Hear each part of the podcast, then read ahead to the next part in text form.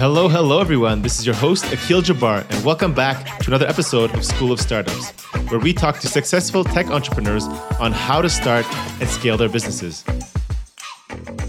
And on today's episode, we will be talking about how to manage uncertainty during a crisis with your startup, such as what's going on in the world today with the COVID 19 virus.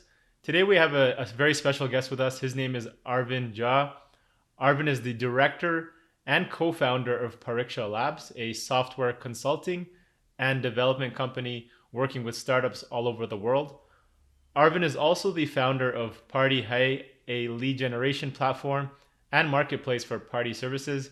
He's also the founder of a cloud video startup, Movico, which is India's leading video asset management company. Arvind has also built and led large software R&D teams for major global global players in the world in delivering leading products. His specialty has been in conceptualizing innovative new products and building businesses from scratch. He now mentors tech startups all over India. And uh, finally, I describe him as a startup evangelist, advisor, mentor, and investor for over 10 tech companies, including a notable exit from one company called Signal. So, hopefully, that was a good introduction. Welcome, in, Arvind. I'm glad to have you on today's show. And hopefully, uh, you can give a better introduction than me, just in a couple lines. Hey, thanks, Akeel. Thanks so much for having me here. I'm so excited to talk to people in Mexico. Yeah, no worries. So maybe if you could just tell us a little bit of kind of your background, uh, you know, how you got to where you are today, just to, to, so people know who you are. Sure. Thanks so much. So I spent about uh, 20 years uh, with uh, tech companies, uh, mostly US companies. I worked for Apple. I worked for Adobe. I worked for Polaroid and mostly I was on the engineering side. Uh, I became a director of engineering and built a lot of products that Adobe has, for example, Photoshop and PageMaker and FileMaker, and, you know, Premiere and stuff like that. And then I got involved. Always, I was uh, interested in the business side of things. So I, I thought maybe we should try some business development. I got involved with sales at uh, Adobe as Adobe was trying to take PDF platform into the enterprise. And I ran a little small sales team for about a year and that led to uh, starting my own companies or own found uh, moved to a founder role.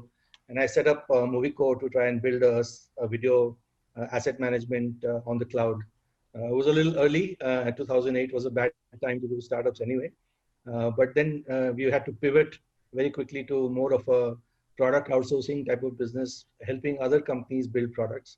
And we launched many products for global customers in us in switzerland in australia and I was always fascinated by marketing and digital marketing. And I got a chance, one of my friends uh, joined politics, and I got a chance to go run a large political campaign and see if uh, some of the ideas around digital marketing, targeting, messaging could be applied to politics.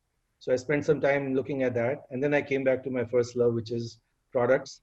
And uh, as kind of uh, would have it, a lot of action happening on product side, B2B SaaS in India. So I decided to be more of an investor and mentor and work with companies and build up an ecosystem. And now we have about 50 plus uh, companies in my cohort in Delhi area, which are doing all kinds of different SaaS. So that's a little background of where I am coming from. Very cool. And what would you say is your take on the, you know, the current environment of the SaaS industry, you know, whether specifically in India or elsewhere in the world? Where are we headed? I, I think I think we are in a big bull run. You know, maybe a ten-year bull bull market for uh, SaaS, especially B two B SaaS. Um, I have seen a lot of investments go into Indian SaaS in the last year or so. Most of the big uh, VCs are now focused on SaaS as opposed to marketplaces because the cost of acquiring customers in the marketplaces and the, the profitability is so far away. Whereas in, in SaaS, the profitability seems much, much more recent and much more near term. Uh, I've also seen large companies uh, start to acquire small startups in India. So I think uh, even globally, we've seen a lot of interest in SaaS companies. And I think now with this COVID situation, as, as we see more adoption of cloud, and I see more adoption of collaboration and IT being the savior in many senses, uh, we will see much more of SaaS adoption, uh, both across large enterprises as well as across uh, SMEs or small medium enterprises. I'm very bullish on SaaS and the ecosystem worldwide. Yeah, yeah, I agree with you there. I see it's just growing tremendously. I don't think there's a there hasn't been a slowdown yet. Um, but I'm I'm kind of curious. You know, when we talk about you know the COVID nineteen virus, you know, I know you're you're you're speaking with as an advisor with some of the startups in your portfolio. What's kind of the strategy or plan that you're you're what are the conversations you're having um, you know, both let's say on a short-term basis, on a medium mid-term basis and long-term basis on how to kind of plan with the kind of uncertainty that's that's, that's around us yeah i'm you know we are all trying to figure out what's the right way to handle this uh, but what we did was um, you know we knew that the demand would fall down the curve or fall down the fall off the cliff very very quickly so we kind of did a little estimate of what are the segments or sectors where demand would really go near zero uh, and it has gone to near zero in many segments. And therefore, what should we do to help those customers? You know, maybe uh, delay our payments with them, or maybe offer them more services so that they could remember us that we stood by them when they needed to. But there were a couple of other segments which were kind of going up. So uh, telecommunications, for example, was going up. Uh, web security was going up. Anything to do with digital workflows and collaboration, work from home, that was going up. Uh, so I think the first thing we told all our uh, companies that we advise is uh, be very, very greedy with cash, hoard cash.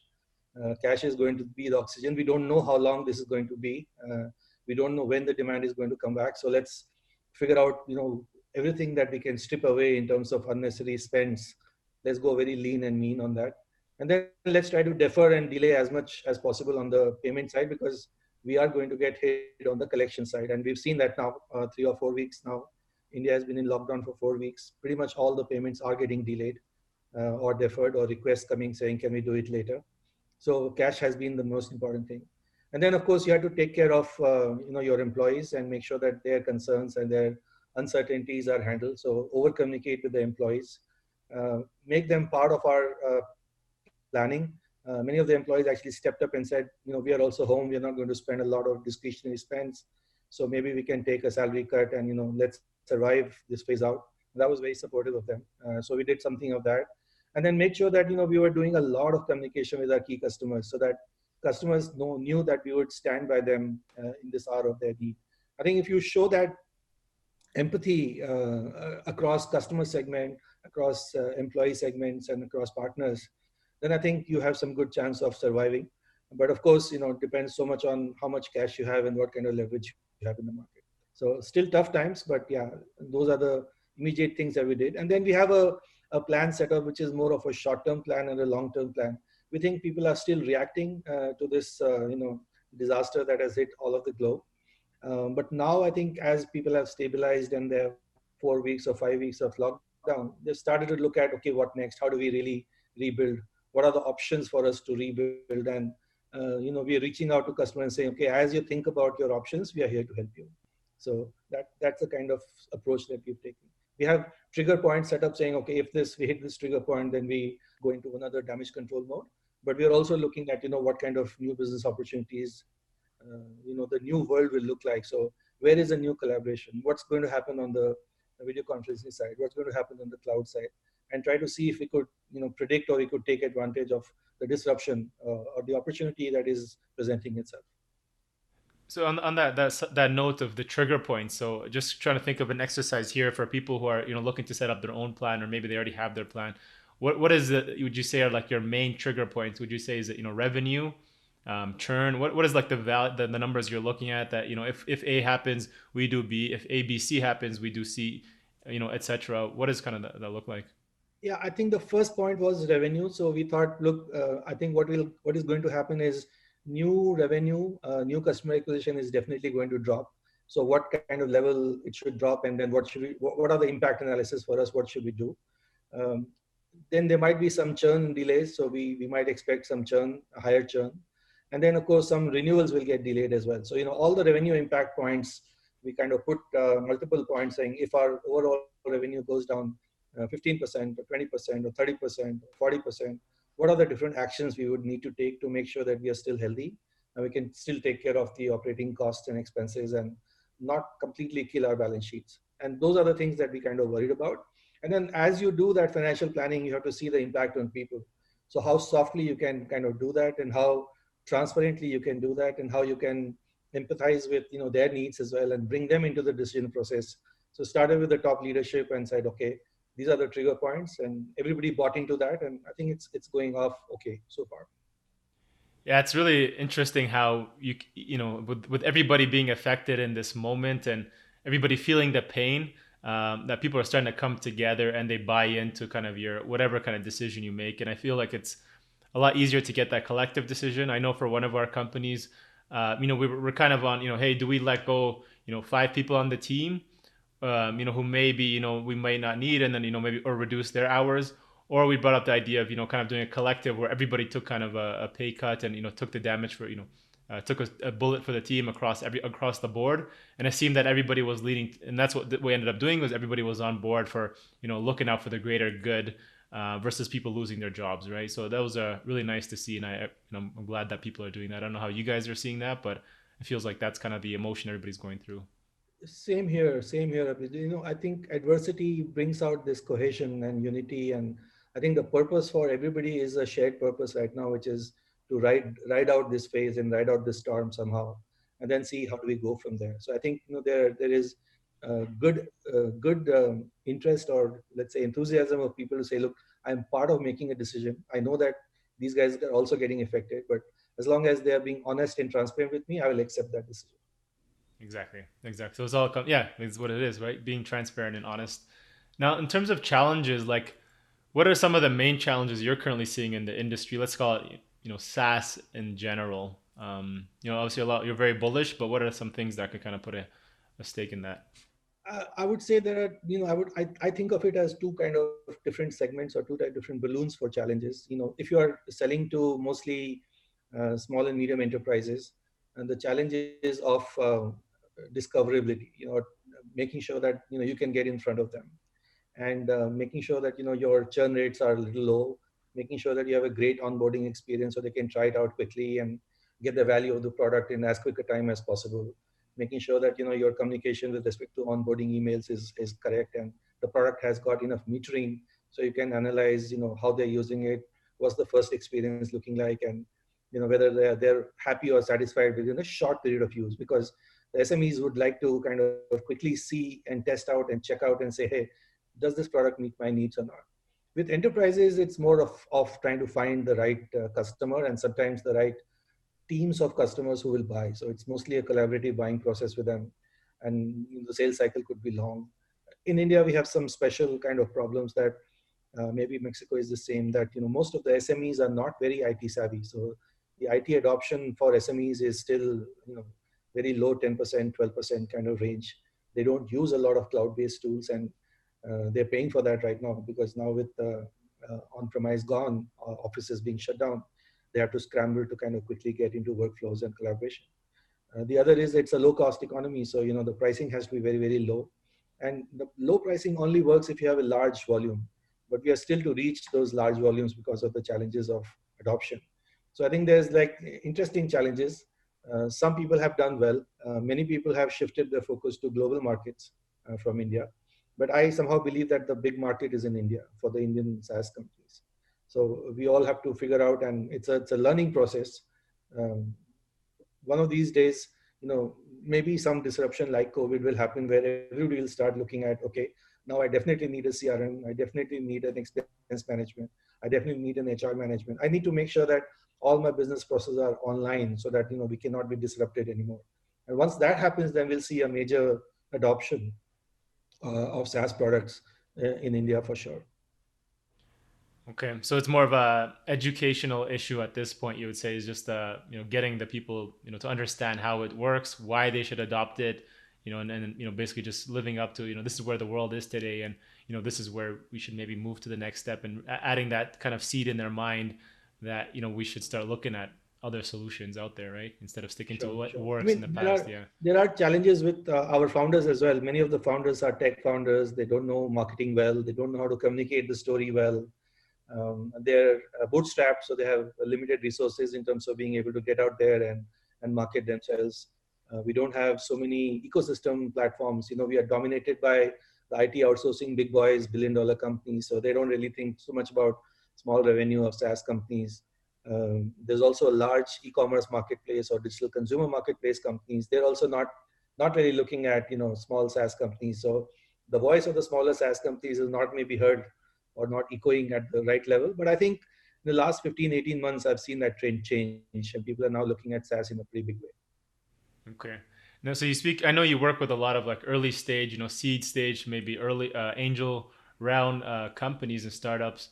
Where do you suggest these founders to focus their their energy, their their you know, like you said, they might be very tech focused um, to gain that initial traction. So either you're taking on an advisory, I know you work as a mentorship role, or even as an investor role. What does that conversation look like for for uh, you know, making sure they're focused in the right direction? Great question. Uh, so I think you know our first focus is to try to validate the product market fit assumptions that they have. You know, make sure that they have defined an ideal customer profile that they can kind of articulate out. They can define the key value propositions or value market fit propositions for those customers and then they can demonstrate that you know even some of the early customers that they may have had are experiencing that value proposition that you know mm, they have either a good uh, marketing engine or a good sales engine in place so that this can be scaled up uh, over time and if they don't have then they have to you know design certain experiments and run certain experiments to figure out where the product market fit lies where the market you know value market fit lies and it could be a little adjacent or it could be completely orthogonal to where you started from so uh, depending on what stage we are in and what what are the targets that these uh, early stage companies have? There was a large, uh, there was an enterprise level company that was doing competitive analysis for large companies, for example, and uh, there the approach was completely different in terms of going and identifying a, a group of people, pretty much like an ABM type of uh, experiment to go and find initial customers and make sure that you educate them, inform them, do demos, uh, work with them over a you know three five month period of time to go and get some early customers and then there are custom there are other you know smaller sme kind of uh, $10 or $12 a, month user kind of deals where it's just about seeing okay where is the velocity going to come from? Uh, is it is it going to be advertising driven? Is it going to be uh, mostly search driven and then once the customer comes in you know what kind of churn numbers you're seeing what kind of you know what are the initial steps of adoption that the customer is doing? What is the depth uh, that the product exposure you know they can do within the first 10 days? Where is that aha moment you know that we talk about saying okay if you cross that depth of product usage then most likely you're going to be a long-term customer. So do the, a lot of those experiments. And um, i think you know the experiments really are about telling the story making sure the consumer uh, the content that people come up with is right uh, targeted to the right people and then there's enough metering or analytics that they're doing they're spending time on to figure out what's going to work. And those are some of the things that we try with very early stage companies. And how, how does that experiment change um, when you're, you're saying, you know, where they should focus on operating when say like they have a tight budget, meaning, you know, the pre-investment versus, you know, post-investment when they have money, you know, to fuel growth. So, you know, you're bootstrapped, you don't have money. What are you focus on, focusing on and how do the experiment looks like? And then after you get some money, how does that change? Right. Cause I know mentally it changes, your you know, how you approach it as well. Yeah, great question again. You know, so if you have a tight budget, then you can't make too many mistakes. you got to make sure that you know you are uh, you are right more more times than you are wrong. So uh, one of the ways that you could do that is to look at more data and spend more time looking at the early data that comes in. Uh, look at your campaigns to see you know what keywords are working, who's responding, why they're responding. Study the customer, talk to the customer to see what happened. You know, even if you lose uh, signups or, or churn, customers churn, to be able to understand what went wrong, why they didn't uh, go ahead with the, the, trials that they were going to go ahead with. The, the customers can teach you exactly where you're going wrong. And then uh, basically uh, leverage uh, whatever expertise you can leverage from other people who are also targeting the same customers. So you, you know, you have an ecosystem or a help, help network that can tell you what to do. Uh, and then finally, at the end of the day, the founder has to make some calls. And if you make some good calls then you know you are more successful. If you make some bad calls then you're out of money. So you have to you have to worry about that as well. So don't make too many mistakes. I think once you got got the money and you know i think most of the people who are raising money in india early stage are raising small amounts of money. Um, between half a million dollars to two million dollars uh, is common uh, to see here uh, I, think what we tell them is that you know instead of spending that money and going and hiring a good team big team and hiring salespeople right away uh, first get to a point where there is a demonstrable sales engine in place. So if you can show that you know there is a pipeline that you are on top of, there is a ideal customer profile that you know very well, and that there is a salesperson on the team, the actual salesperson on the team who knows how to sell. uh, then you know you should go out and figure out how to scale this out. If you've not done that, then first let's go and find that person, rather than go and spend the money in big budget advertising or big budget campaigns. They may not work. Okay, so it's about making sure that you know you got the right um, flywheel in place before you kind of make the flywheel a little bigger, and then you have the right organization in place to be able to handle whatever inquiries are coming in. You know, are you set up for customer success? Do you know that you know large customers will need a lot of support? Do you have the right team in place? So you know, should you be spending more time hiring customer support people or su success people, or should you be spending more time going and building a larger sales team? Um, so some of those things then start to happen to kind of the mid stage. And I think, you know, once you cross that stage, then you are ready to really scale this out in a big way. Uh, look for partnerships, look for uh, uh, international exposure, international expansion, and stuff like that. Makes sense. Um, and I know we're speaking about sales, like you know, you said, a lot of the founders are more kind of uh, you know tech uh, focused. That's kind of where their experience is. You know, obviously, you don't maybe don't expect them to do sales, but that's probably the most important part at you know from the MVP stage to validate your business.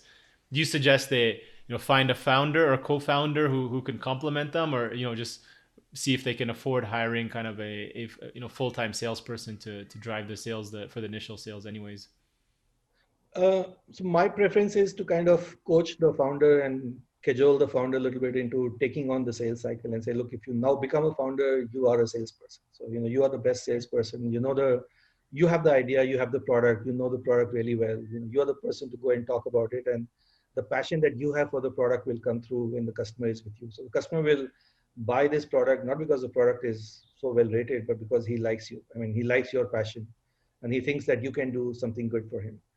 Uh, but you know uh, some founders still don't get that they're still reticent and they will not go out and mm, comfortable in their own skin so if they have the money then yeah sure go and hire a good sales guy who's sold before to the same type of people that you are trying to sell to who has a track record of having sold and who can complement your team and if you can find that great right? If you can't, then you will struggle.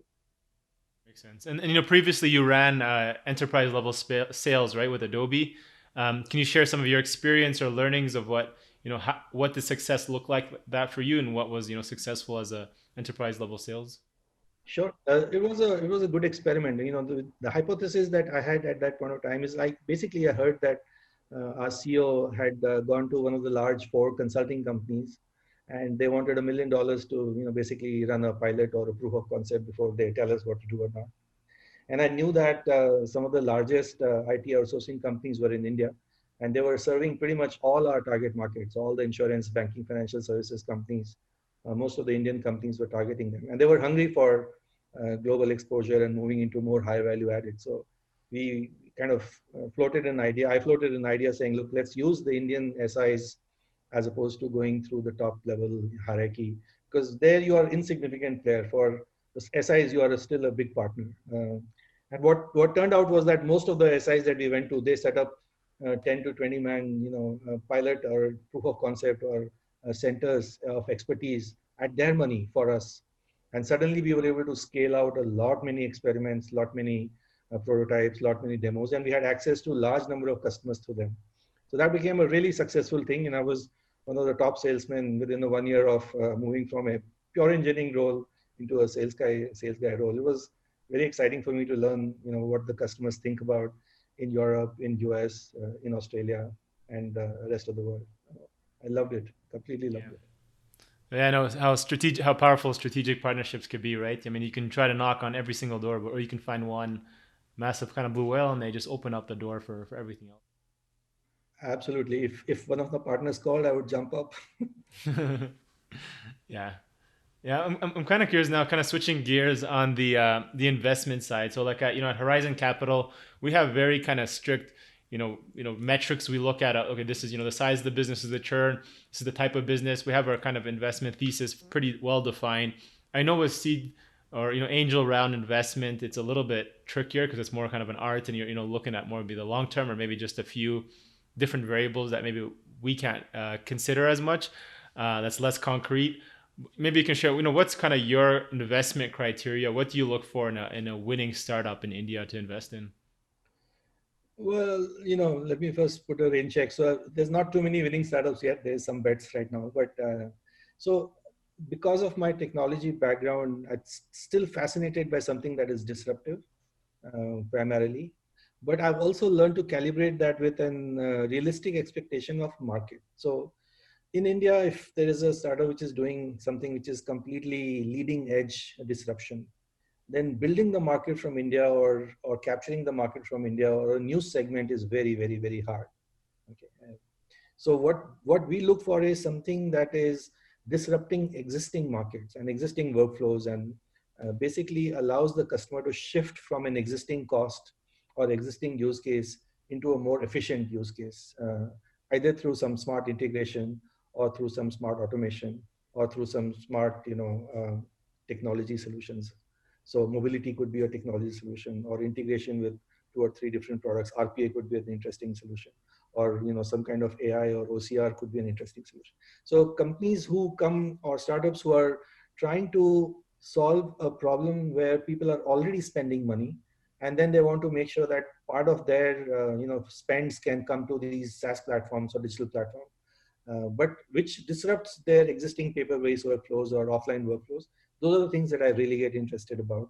And then if I you know I, I really look at what is the potential size of the market. One of the things, lessons that I had learned very early on working for Adobe was that you know markets that uh, don't exist cannot be measured. Okay, so a lot of the time people will come and talk about new market, but there's no question of figuring out what the market size is. You could be as wrong or as right as anybody else. But where there is an existing market where we know that you know there is a certain business that is spending so much money, then I, I'm much more comfortable saying, okay, yes, we could then shift. Over time. This will shift online. And then of course there is a team uh, there is the passion of the founder. Uh, is the founder is the founding team stable in their own kind of relationship? Do they have hard do they have easy um, ways of communicating hard questions? Sometimes the founding team is very comfortable when things are good but not so comfortable when things are not so good. Okay so do they have those uh, I, I heard somewhere level four questions or level four discussions amongst themselves. Do they take responsibility and stuff like that? So once i'm convinced that you know this looks okay then yeah i will make a small investment but mostly spend a lot of my time trying to make sure that they can get the advantage of uh, my thinking and my experience and get get into the early stage uh, prototype and go to a series a kind of round bigger round can, can you share some examples of some maybe companies you've invested in or you've seen that that are kind of this that you as examples of what are disrupting a, a certain market um, uh, sure. So one of the startups is in call management, uh, you know, IVR, cloud-based IVR and uh, uh self-bootstrapped, like maybe six years now. Uh, now they have reached about $3 million of revenue with about 6,000 users.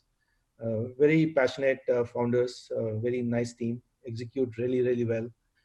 And actually they're seeing a little headwind with the current COVID situation because work from home requires that. But also seeing that you know some of the customers have, are having a, a revenue challenge and therefore uh, the revenue has a dip uh, from some some extent. So i think that has been a really nice space. Um, i was working with a team that was doing uh, mortgage uh, property property title search uh, kind of automation. So in you know when you do a mortgage plan you need to see whether whether the uh, mortgage property has a clear title and all the clearances, the legal clearances, the government clearances are all in place. Uh, there's no uh, legal kind of challenges or cases behind you. You have to check into multiple places and they use data very, very smartly, uh, scrub data from many places and built a very nice system which allows uh, a bank or a mortgage provider to quickly go and underwrite a property mortgage. So that looks very interesting, uh, very large uh, opportunity there. Um, in these times, you know, there is uh, all the real estate has gone off the curve. So, you know, you can't visit any real estate property for selling. And um, one of the, one of the startups I was working was, was working with a, a 3D virtual walkthrough, but then they added a Zoom type of, you know, audio call to a 3D virtual walkthrough. So now property agents and buyers and sellers, they can all be in the same room.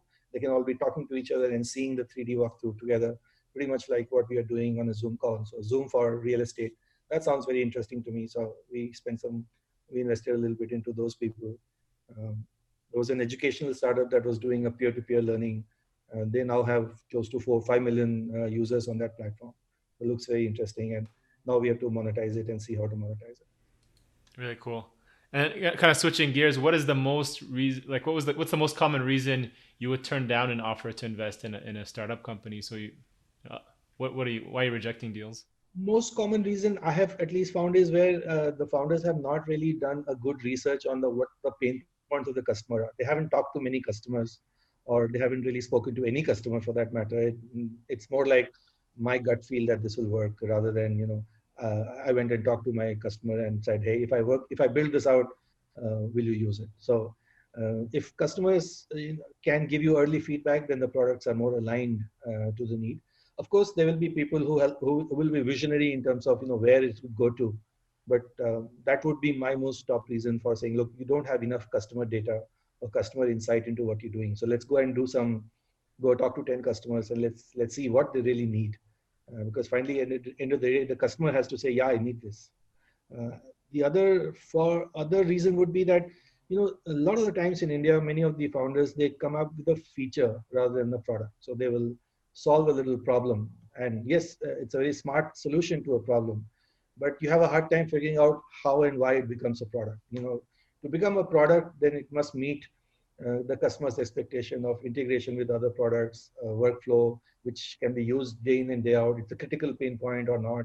So, you know, it, it's just that they've just thought of a trick or, a, you know, gizmo or, or some kind of a, one, one thought rather than I'm, I'm building a suite of workflows that will really uh, mature into a product over time. So those are the top two reasons in my, my experience. Makes sense. And then within your existing portfolio of SaaS companies, I know you said it's still quite early in terms of your bets to see where they've gone, but um, I'm assuming some have different levels of growth and success. You've had one exit. Are you able to pinpoint and share what differentiates the top performing companies from the others? Whether it's is it the product, is it the the market that they just kind of got lucky in, is it the team or something else? I, I don't know if there's certain factors that you can kind of say, hey, like you know that you synthesize synthesize between different businesses that you can you know have that kind of formula of what would lead to a better company? I, I would think of it two different ways. I think the first is execution. So the company that is, is doing the best is executing brilliantly. So they have a extremely efficient, you know, marketing machine setup, automation to figure out and you know metrics on every little stage of the product. So they can go from a call, a inquiry call to closure in three days time. And they're, very, very efficiently set up for that. And then, you know, passionately focused about customer success. So just the execution machinery is very, very nicely set up. The other one which is doing well is because of the innovation power. So this innovation power and they're dealing with not too much of competition in the, you know what, their, their competition is paper based, for example. So by making this disruptive innovation, they're getting an advantage of everybody is interested in their product. So I think those two, you know, either if you are in a very highly competitive space, then you know, your execution needs to be top class. And if you are in a in a validated, innovative space, then I think you're a little better off. Got it. So if you would rank, so you know, execution, your level of execution, how you know the the, the level of how you perform in ex- executing your your day to day. Two is like you know very focused on uh, you know customer support and what the customers are saying and trying to improve a better product. And then three, obviously, if you're in the right market, it just makes everything smooth, like you know, right place, Absolutely. right time. Yeah, Absolutely. makes sense. That. Yeah. Yeah. So hypothetical kind of question here. Um, you have a thousand dollars. You are looking to you know build an MVP on a new startup. I don't know if you, you see this with your companies or you know who, who've come to you with very little money and starting bootstrapping their company. Where do you invest that thousand dollars?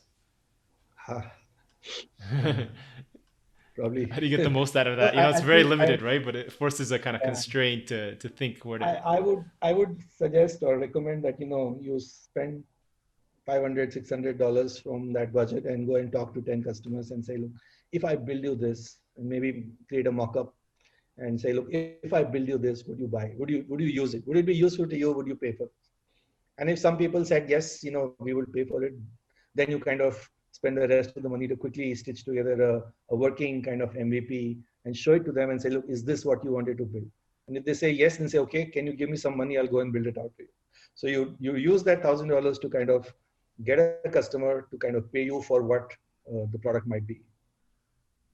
Got it. So, what would you build like a, a landing page, a website, uh, and then you know maybe some some tools to make some calls and lead generation, or is that what you're Something, saying? You're some workflow, critical workflow that kind of makes the makes the person that you know say, "Look, I will pay for that." Yeah, this if you do that, then I'll pay for that. And uh, but the thing is, what what happens is people will say, "I'll pay for it," but then when it comes to it, are they are they going to actually pull out their their credit card? So how do you validate up to the point of they actually you know take out their card and pay for it? There, you have to kind of trust who you're talking to and whether you have kind of a good relationship where you know you know that if you demonstrated uh, whatever he has committed to or she has committed to, they will uh, keep their commitments. Sometimes it may happen that they may not, but that's okay. You know that they were ready to pay for that, so it's it's worthwhile. Um, so, kind of just last question from from my side. Uh, what are you most excited about or curious about at the moment? What are you working on? What's your plan? Uh, where are you focusing on? You know, 2020. Uh, so 2020, of course, is a kind of a funny year. We need to first focus on survival. Um, so we're kind of all trying to survive, and you know, we're all trying to be mentally agile and you know not get not get sick mentally uh, from all these lockdowns and all the negative news that we are hearing all the time. But I think you know, as uh, the big trends that I see are, are cloud computing. People are moving to the cloud. Uh, telecom, more and more telecom and conferencing, for example, um, and then more and more collaboration happening, and perhaps and that will lead to a lot of digital marketing tools uh, required. So as, as more people come on board and they start to uh, fill back the revenue revenue kind of, they start investing in more marketing. So uh, you know, some ideas around digital marketing I'm playing around with and say, okay, how could we, you know, how could we offer people a way to scale digital marketing without having to go through the top platforms and pay them a lot of money? Those are the things I would say I'm really excited about. Uh, provided we find a good reasonable vaccine or a good reasonable medicine uh, to our current problems. Uh, sure. If not, then that, that now becomes your 2021 or, or future plan, right? exactly. Exactly. Yeah. Cool. Well, th- thank you, Arvind, so much for, for joining us today. That was, I think, super helpful uh, to our audience. A lot of good insights. Where can people learn more about you or, or get in touch with you if they have any more questions? Uh, thanks. Uh, thanks again, Akeel. You know, we, um, you know, um, usually they can go to my LinkedIn profile. It's pretty savvy on LinkedIn, respond pretty quickly. And then I use Twitter a lot, uh, so they can follow me on Twitter. And uh, you know, I'm I'm pretty effective. I can respond very quickly on Twitter and see what's happening on. But yeah, between LinkedIn and Twitter, I spend most of my uh, digital time, and of course, they can email me anytime as well. Okay, awesome. So we'll put those uh, those links to your LinkedIn and Twitter profile on the show notes. So if anybody wants to get in touch with Arvind, uh, feel free to connect with him as well. Absolutely. Uh, so pleasure. Thank you so much again, Arvin. Appreciate it. Thank you so much. Have a great day and stay safe. Thank you all for joining us on today's episode. Don't forget to like, subscribe, and leave a comment on iTunes or Spotify. If you'd like to learn more about entrepreneurship, make sure to check out our School of Startups videos on YouTube as well. Until then, see you guys on the next episode.